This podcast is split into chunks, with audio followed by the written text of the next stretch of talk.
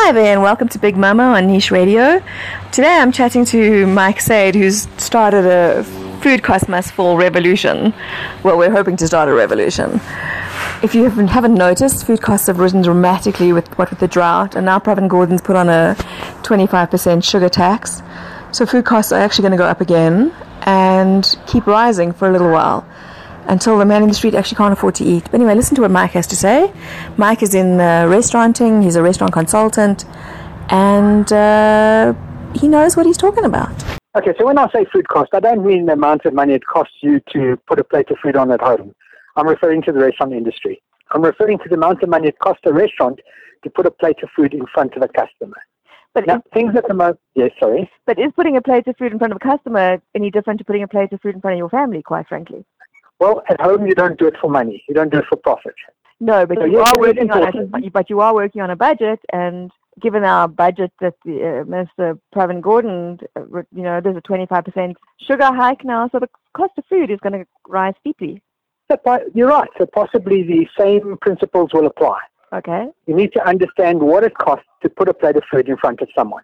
Now, I'm going to go back to the restaurant industry. Okay. There are very few controllable costs in the restaurant industry. They can't control their rent anymore. That's controlled by the landlords. God bless their souls. Yes. They can't control... Absolutely. No one can find one, but everyone would love one.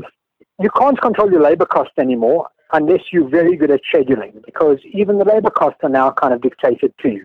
So the last controllable expense for most restaurants is actually the food cost, what it costs to put a plate of food in front of a customer. Now, a number of things affect this. First of all is obviously your buying, what you buy it at, and then what you're able to sell it at. Secondly, your recipes, how you control stuff. Little things like the number of a particular item that you sell. So you might sell a lot of burgers at a slightly worse food cost, and you have a couple of big ticket items at a very good food cost. And it's that balance that affects restaurants all the time. But as a consultant to the industry, most of the time when I sit down in front of a restaurant owner, they have absolutely no clue what their food cost is. I know, I was terrible at that. Yes, you were, funny enough. I still am. And if you don't understand your food cost and you don't understand your other expenses, what happens is later on when you try and sell your business, and I know you know no one is like this at all, there isn't actually a business to sell. There's a passion to sell, there's a concept to sell, but there isn't a business to sell. And right now, people want to buy businesses. They don't want to buy passion and concept. Are people buying anything at the moment? The economy is so bad. They are. Restaurants are changing hands at the moment. Businesses are changing hands. Obviously, it's a little bit harder. It's harder to get finance. It's harder to prove things. But even if you're not going to sell it, you at least want to run it in a way that it makes money. You know, my good friend Saul from Grilasque, he always used to say, if you want to know the best restaurant in Joburg, don't ask a food critic, ask a bank manager, because it's the one that's making money is going to be open next year. It's no use winning awards this year and being closed next year. Absolutely. So food cost must fall came about. I was chatting to my brother Ian, who runs Ideal Software. You can find them at idealsoftware.co.za, and they have food cost programs. And he was telling me how few people understand food cost. They just simply don't get it. Tell me more. They think that first of all the public don't understand food cost. They honestly believe that when a restaurant owner puts a plate of food down in front of them that they're going to pay 100 rand for, the restaurant owner is going to make probably about a 70 rand profit on that. The actual profit after everything for restaurant owner on 100 rand is closer to between 11 and 15 rand. Yeah, that's it. That's his actual profit. And yes, it used to be 300%. Yeah, it used to be margins used to be around about 18 to 24%. Now they're down to 11 to 14%. And restaurant owners that aren't prepared to understand this and aren't prepared to work it on a daily basis, run proper stock takes. You know, I say to a restaurant owner, how many times do you count cash in your restaurant? He says at least twice, maybe three times a day. And then I said to him, and how many times do you count stock in your restaurant? He tells me once a month, if that.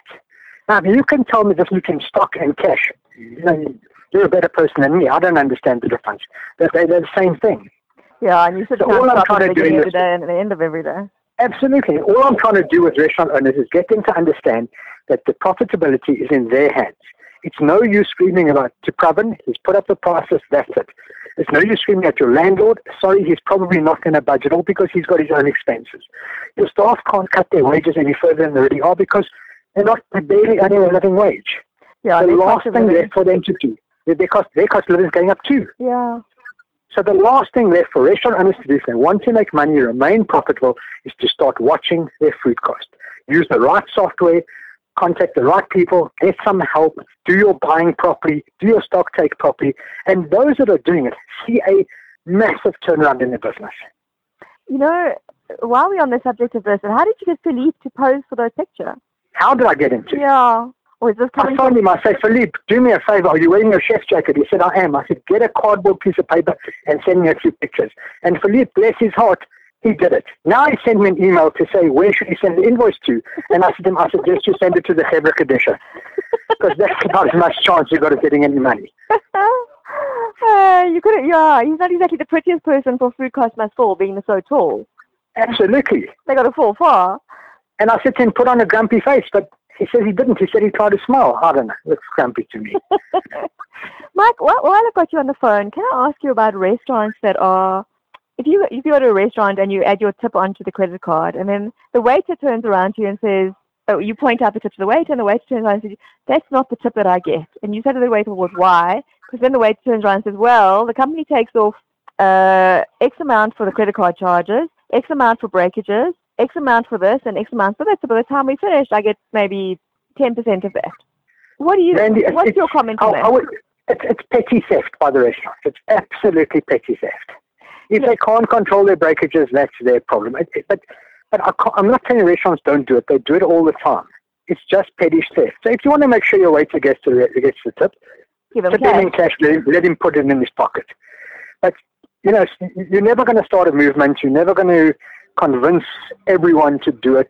Waiters also, waiters, bless their hearts, love to complain about the store owner, but very few of them pay tax on their tips. So they shouldn't stand up and shout the legal side of this. It's not so much the legal side that worries me; it's the ethical side.